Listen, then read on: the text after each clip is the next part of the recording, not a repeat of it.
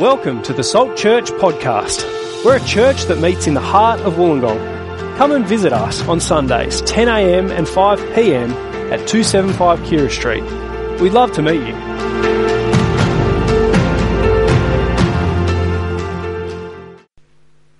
Well, hi there. I'm Andy. I'm one of the pastors here at Salt, and it's really good to be here with you uh, this afternoon. Big welcome to you, especially if you're, if you're visiting. Um, keep that passage open, um, Matthew chapter 18. We'll be working our way through that together. But um, I like to half commit to things. That's something I feel like is an important thing in life. Um, I've got a lot of hobbies that I kind of drift around with. I've got a bunch of DIY projects at home that are half finished that uh, I will get to. Um, but, you know, keep my options open there. Uh, I feel like that's an important thing. Keeping your options open, half committing, it's kind of good in some ways. You've got flexibility. You can kind of choose what you want to do and you kind of drift around. And um, sometimes it can be a bad thing. Uh, we, about 10 years ago, my wife and I, we moved to Wollongong from Sydney. And um, we, it felt like every week or two we were back up in Sydney over the weekend for, for whatever uh, friends things or seeing family or whatever it was.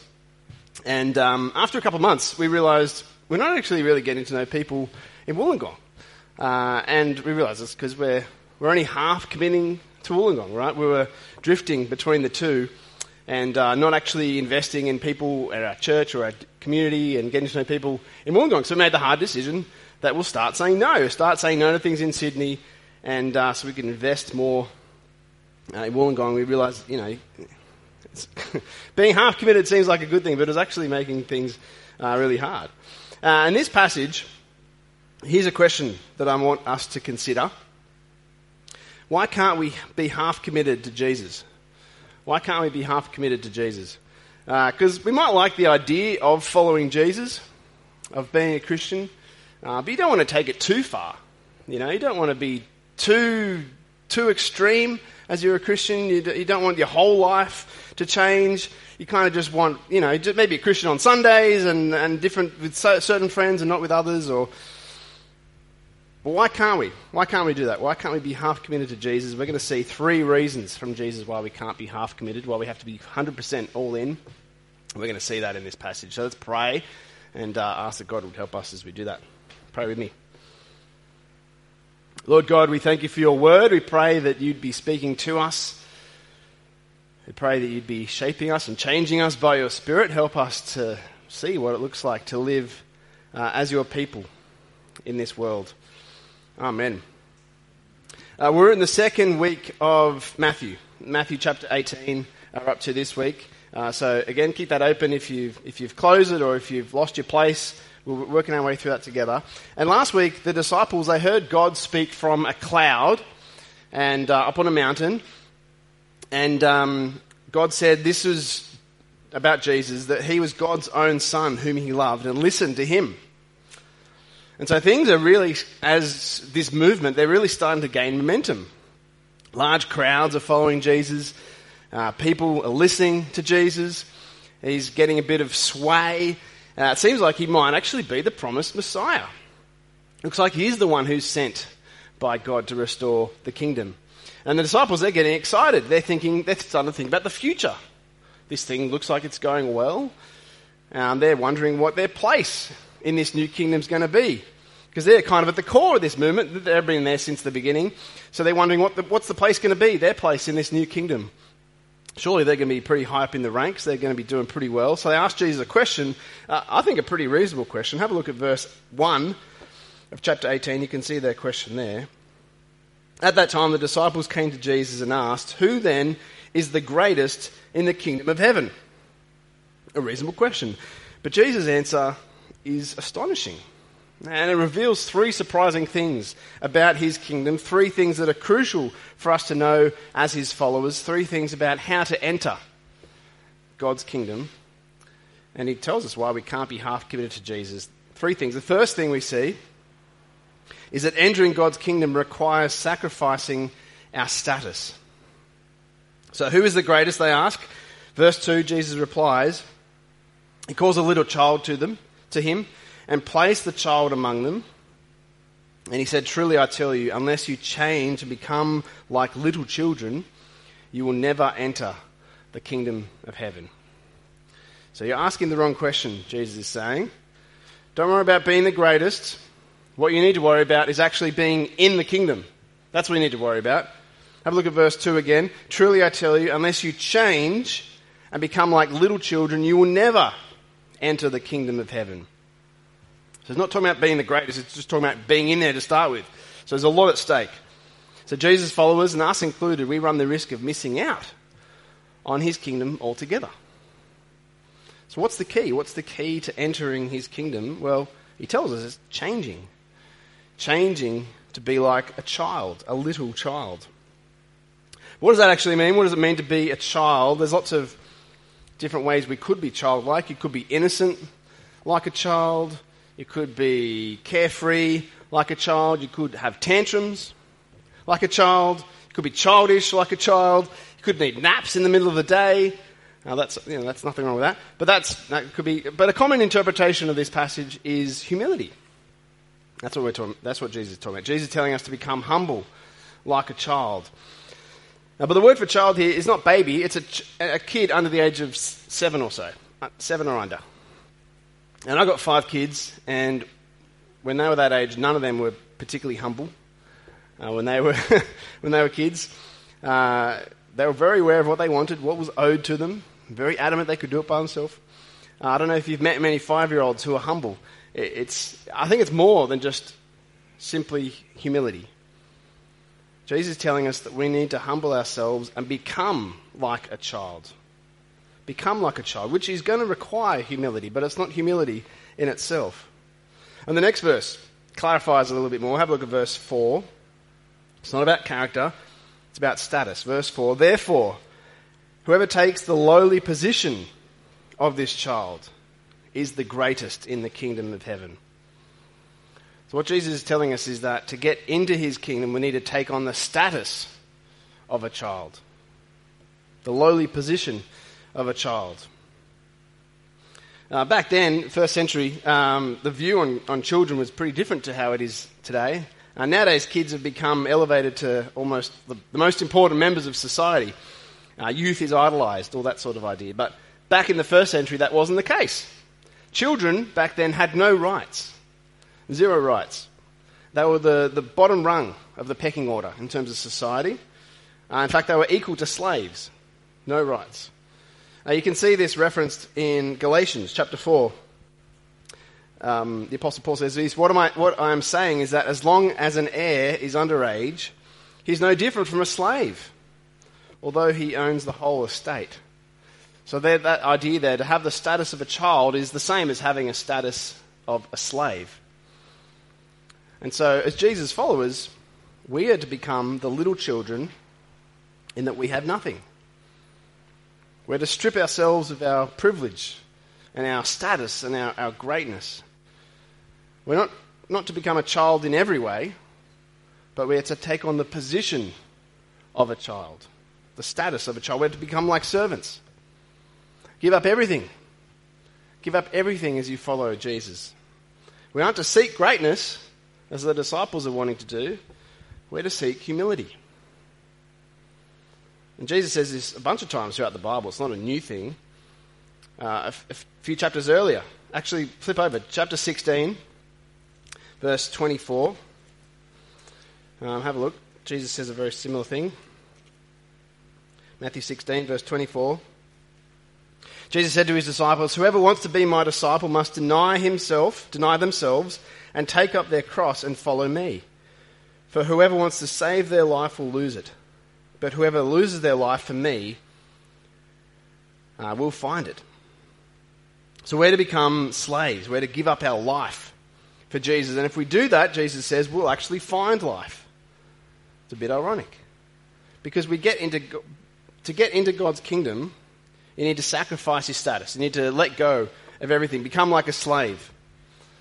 And that's going to require humility.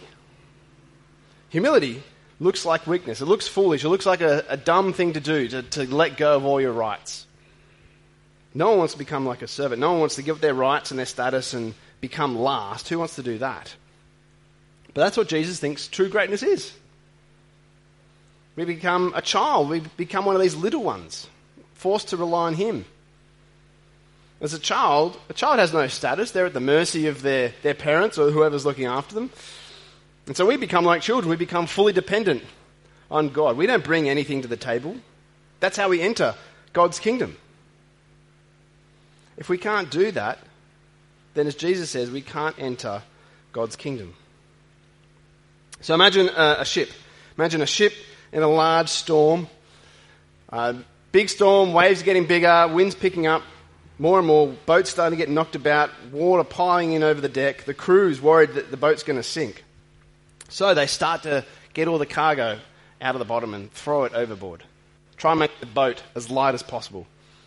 And you see that in the book of Jonah. In an attempt to save the boat, they cast off all the cargo. Try and get rid of all the excess weight. And we're told to do the same. Cast off any preconceived notions of your own greatness without Christ. Get rid of it. You don't earn a place in God's kingdom through any earthly position that you might have. Instead, throw it off. Throw it off. Acknowledge that you have nothing to offer God. You come to Him with empty hands. And that's when He saves you. In humility, take on the lowly position of a child. Become one of these little ones. Don't try and just give up half your status. Don't try and just become a slave, a part time slave. Don't try and go half into it 50%, 50% humble. That's not enough. It's not enough. You've got to be 100%. You've got to be fully in. There's no room for half commitment when following Jesus. It's, all or nothing. It's all or nothing. So that's the first reason we can't be half committed to Jesus because entering God's kingdom requires sacrificing our status, our privilege. We have to become like slaves. The second thing that Jesus tells us is entering God's kingdom requires sacrificing sin. Entering God's kingdom requires sacrificing sin. Have a look back in chapter 18, have a look at verse 8.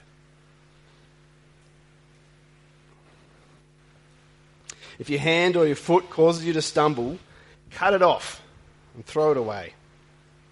It's better for you to enter life maimed or crippled than to have two hands or two feet and be thrown into eternal fire. And if your eye causes you to stumble, gouge it out and throw it away. It is better for you to enter life with one eye than to have two eyes and be thrown into the fire of hell.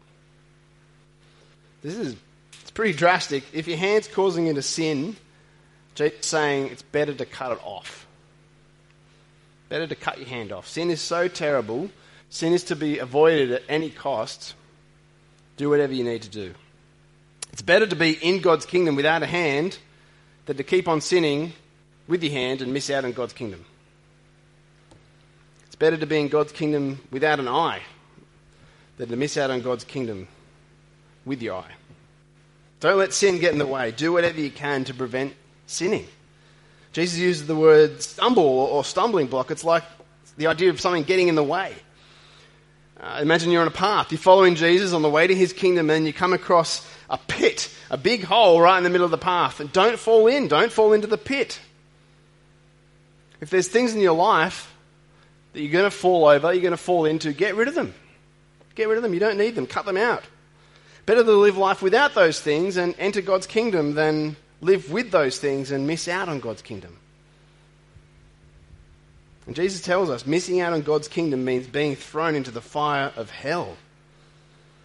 This is to be avoided at any cost. This is not good news. Jesus is helping us see what that cost is. What that cost is if we're to avoid it. If you're a Christian, if you call yourself a follower of Jesus, what are those things? What are those things that are tripping you over? I'm presuming there are things. We've all, we've all got sin in our life, things that we're stumbling over. What are they? Cut them out. Get rid of them. Take drastic measures to get rid of sin. What about those recurring sins in your life? What drastic measures might you need to take to, to get rid of those? I'm assuming it will take drastic measures because otherwise you would have done it by now. Kill the sin in your life. You don't want those stumbling blocks preventing you from entering God's kingdom, to prevent you from following Jesus. Do whatever it takes. And here's why sin is a big problem. Sin is a big problem. We can kind of think of sin as the, the wrong things that we do. Uh, you know, in footy, you've got the, the sin bin. The ref sends someone off for, you know, 10 minutes on the sideline, get a yellow card or something. We kind of think of sin like that. He did a couple of things wrong, off you go. And so Jesus is Jesus saying that people are going to be thrown to hell because they've done some, some wrong things? That seems like an overreaction. Surely a loving God wouldn't cut someone out of his kingdom just for that, right? Just for a, like, surely a slap on the wrist, sure, but surely a loving God wouldn't send someone to hell forever because of sin. Is sin really that bad? But it's more than just rule keeping. Sin is more than just breaking some rules. At its core, at its core, sin is a rejection of God Himself. Sin is not a rejection of God's rules, sin is a rejection of God. I caught the train up to Sydney last week, and uh, I always try and sit on the right hand side of the train. You get the nice view going up the coast, uh, and um, yeah, we're going up up near Scarborough, wherever it is, the train kind of pops out up the coast and up on the hill, and you can see the whole ocean, right? So I was catching the train, looking out at the ocean, and um, yeah, seeing how vast it is. It goes as far as you can see. It makes you feel incredibly small, just ocean forever. And I remember looking at the ocean and thinking, I can understand why people would throw all their rubbish in the ocean. Uh, I can, I can understand why someone would do that. Like the ocean seems infinite, right? What's a bit of pollution in the ocean? So, you know, and that's what people did for, for thousands of years. Got some rubbish, just chuck it in the ocean. You never see it again, just drifts off. And the ocean's so big, it just deals with it. And it didn't matter. You know, factories and pumping pollution into rivers, and, and it was fine. Until you get to the Industrial Revolution and so many factories and so many, and start to, whoa, like whole coastlines are starting to get destroyed here, and the, the pollution is actually causing an effect. And governments and industry started cracking down. You can't, so don't throw your rubbish in the ocean. Uh, if you're at the beach, don't just, um, because it actually has a bad effect. It, it, it has a bad effect. It's actually, even with all these rules and stuff, it's still 14 million tons of plastic every year goes into the ocean. Uh, it, it's having a catastrophic effect, all this pollution. And we can kind of imagine the same sort of thing happens with our sin. That God is so infinite, God is so big, God is so vast. Surely our sin is not going to affect God, right? He's unmoving.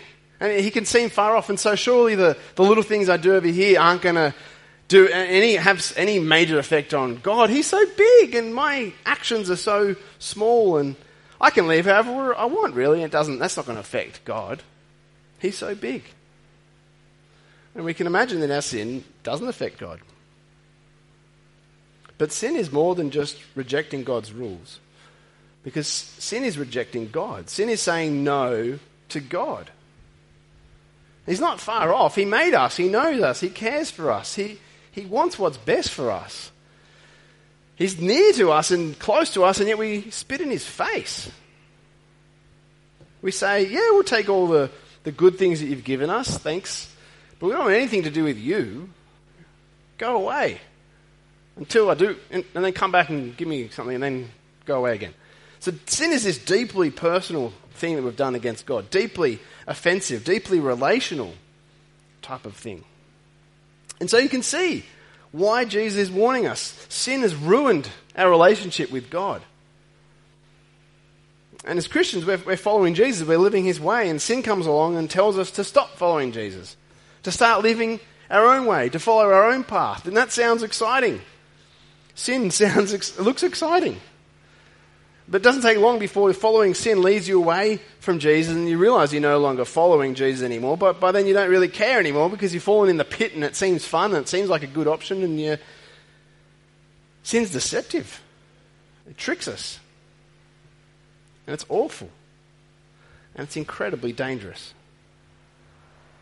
And so Jesus lovingly warns us. Do whatever you can to avoid it. Whatever you can. Take drastic measures. You can't be too extreme in avoiding sin. And so, what are we to do? Well, if you're not a Christian, that's the first thing you need to do. Start following Jesus. We'll talk about that in a minute. But if you are a Christian, the warning is for us kill the sin in your life. Kill the sin. It's not easy. It might be obvious what that sin is, it might be a visible thing that's as clear as day, or it could be an obscure thing. It could be hidden and invisible, invisible kind of sin. And sin is deceptive, it can kind of hide in the corner of your heart. So, worth doing that self reflection, that evaluation, do a heart check. What is that sin in your life, that habitual sin that keeps creeping up? Uh, or are there patterns of behavior where you're not trusting God, or situations, or ways you're not living His way, or not loving Him as you should? Once you've identified what those things are, then you need to work out how to cut them out of your life. And this could look like a bunch of, bunch of things. It could look like a bunch of different ways of doing this. Uh, for example, if you struggle with road rage, maybe sell your car and catch the bus. Uh, if you have a job that's causing you to sin, quit. Uh, if you have friends that are unhelpful, an unhelpful influence in your life causing you to sin, cut them out. Don't hang out with them anymore. Uh, I knew a guy struggling with lusts, especially at the beach. So he decided he wouldn't go to the beach anymore for the rest of his life. Or maybe it means not going to particular shops. Or if you're using Instagram and that generate, generates greed within you, as everyone else seems to have nicer things, delete your account, uninstall the app, never use it again. Maybe you struggle with certain websites. Install a website blocker on your home router. OpenDNS is a free one. You can use that. There's a TV show Keris and I are watching. It's a good show. Uh, but I realized it was unhelpful for me, and so I had to say to my wife, sorry, I can't, I can't watch that. I can't watch that anymore. So it sounds drastic. It sounds drastic. Is it too drastic? It's not as drastic as cutting your hand off. And you may not need to go to that, that full extreme to cut sin out. Maybe there's a middle there that, that, that would work just as, just as well. You need to work that out, work out what it is. But even if you did, even if you did those extremes, at the end of the day, it would be okay. It would be worth it because entering God's kingdom requires sacrificing sin. I heard of trappers, hunters, um, catching animals with traps. And um, sometimes they'd set up a bunch of traps and come to one of them, and there'd just be a leg in the trap. The trap's been triggered, the animal's been caught for a couple of days and bit their own leg off, and escaped the trap. And uh, desperate to do anything to survive. And it makes sense. Sure, in that survival kind of context, you would. You'd do anything to. You don't want to die. And yet we balk at the idea of making a sacrifice to cut sin out, even though it would enable our survival. What is that? I think we balk because we don't really believe that those things are going to lead us to death. We don't see them really as that bad. Sin's deceived us, so we no longer think we're stuck in that pit. We think it's okay. But in those moments, we need to remember Jesus' words. It's better for you to enter life crippled than to have two hands and be thrown into hell. Entering God's kingdom requires us to sacrifice those things that cause sin. So, why can't we be half committed to Jesus? Because we need to be willing to sacrifice everything if we are to enter the kingdom of heaven. Change our whole life for Him. Keep Him as number one, everything else is a distant second. And this all sounds very drastic, doesn't it? Jesus is, asking a lot from us. And you might be feeling that cost. You might be in the midst of that as a Christian. You're trying to cut sin out of your life and you're feeling the weight of it. You're feeling heavy, wondering if it was worth it. You've made a sacrifice, it was really hard. Uh, or you might be visiting today, checking Jesus out. You thought about coming to church for a while and you're hearing this, you're like, okay, this is, this is a bit full on. Is this what it's about? Why should we give up everything? Why should we do this? Why do we give up everything for this God? Why do we go to these kind of drastic levels? Why do we sacrifice so much for Jesus? Is he worth it? Is it worth it? And that brings us to the last thing that Jesus tells us, the third thing. That entering God's kingdom required God to sacrifice himself. God sacrificed himself. Have a look at verse 12. A bit of a parable there. What do you think? If a man owns a hundred sheep and one of them wanders away, will he not leave the 99 on the hills and go to look for the one that wandered off? And if he finds it, truly I tell you, he is happier about that one sheep than about the 99 that did not wander off. In the same way, your Father in heaven is not willing that any of these little ones should perish. So Jesus here described God like a shepherd. Uh, a shepherd with a hundred sheep. One of the sheep wandered off. Now, I don't know if I was kind of thinking myself, if I, if I was a shepherd, I got a hundred sheep, 1% loss, I can handle that. It's just one sheep. Still got 99. Uh, but not so with this shepherd in this story, not so with God. He leaves the 99 sheep there and he goes to look for that one lost sheep.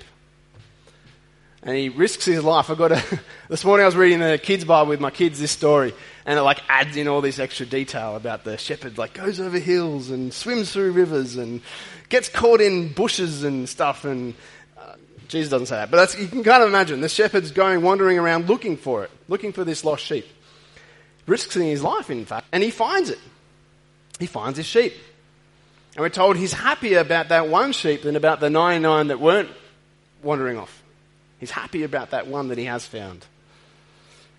And Jesus tells us this story to help us understand God better. Have a look at verse 14 again. In the same way, your Father in heaven is not willing that any one of these little ones should perish. We are that lost sheep. We have wandered away from God. And God does whatever He needs to so that we can be found again. And so, if you're a follower of Jesus, if you're one of His little ones, then this story is about you. You've wandered away from the safety of God, and He comes to find you. He comes to save you. He comes to rescue you. All the way down from heaven, down to earth to save you. God comes into the world as a, as a sinless man, and He dies on a cross to break the curse of our sin. He frees us from the power of sin so we're no longer lost. We're no longer far from Him. We're being brought near to Him. He scoops us up in His big arms He brings us home.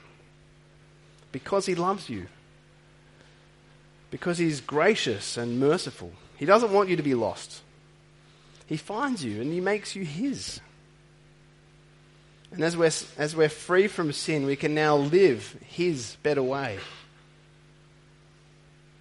We don't deserve it. We don't deserve that he's done this, but he does it because he's gracious and because he's loving. So if you're here and you wouldn't call yourself a Christian, wouldn't call yourself a follower of Jesus, then this offer is here for you. You are lost. That's what Jesus is saying. You are lost, but you can be found.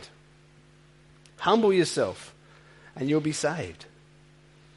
You might think, I've got, I've got too much sin. I can't be forgiven. And yeah, you have done a bunch of sin. We all have. There's no, no secret there. But God knows that. He knows you, He knows what you've done. He still leaves the 99 to find you. He still saves us, saves you from sin. In fact, He saves us in spite of our sin. God sacrificed Himself to find and to save you. And God loves His little ones. We're told that a few times. He's very protective of his little ones. In verse 6, Jesus says that it's better to be thrown into the sea with a large rock tied around your neck than to cause one of his little ones to stumble or to be led astray. God really loves us, his little ones. He's very protective of us. So, why can't we be half committed to Jesus? Because he's not half committed to us. He is all in, he is 100%. He gave up all of himself for us. He didn't just lose a hand or an eye, he lost his whole life for us. And so now, in response, we live for him. We follow him wholeheartedly. Not 50%, Not 75%, not 89%, not 99%, 100%. Full devotion. That's what Jesus calls for us. Full devotion, following Him with everything. Give up everything else, follow Him. And this is something that Christians have been doing since Jesus first shared these words 2,000 years ago. Uh, we're called to be willing to give up everything for Jesus, just as countless followers of Jesus have done that before. And so I wanted to share some of the names of Christians who have sacrificed everything for him. Uh, there's lots of them. There's lots and lots of people who have died for him.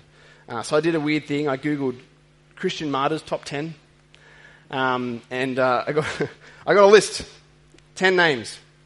Uh, no particular order, but these are 10 people who have sacrificed so much for Jesus in the past 2,000 years.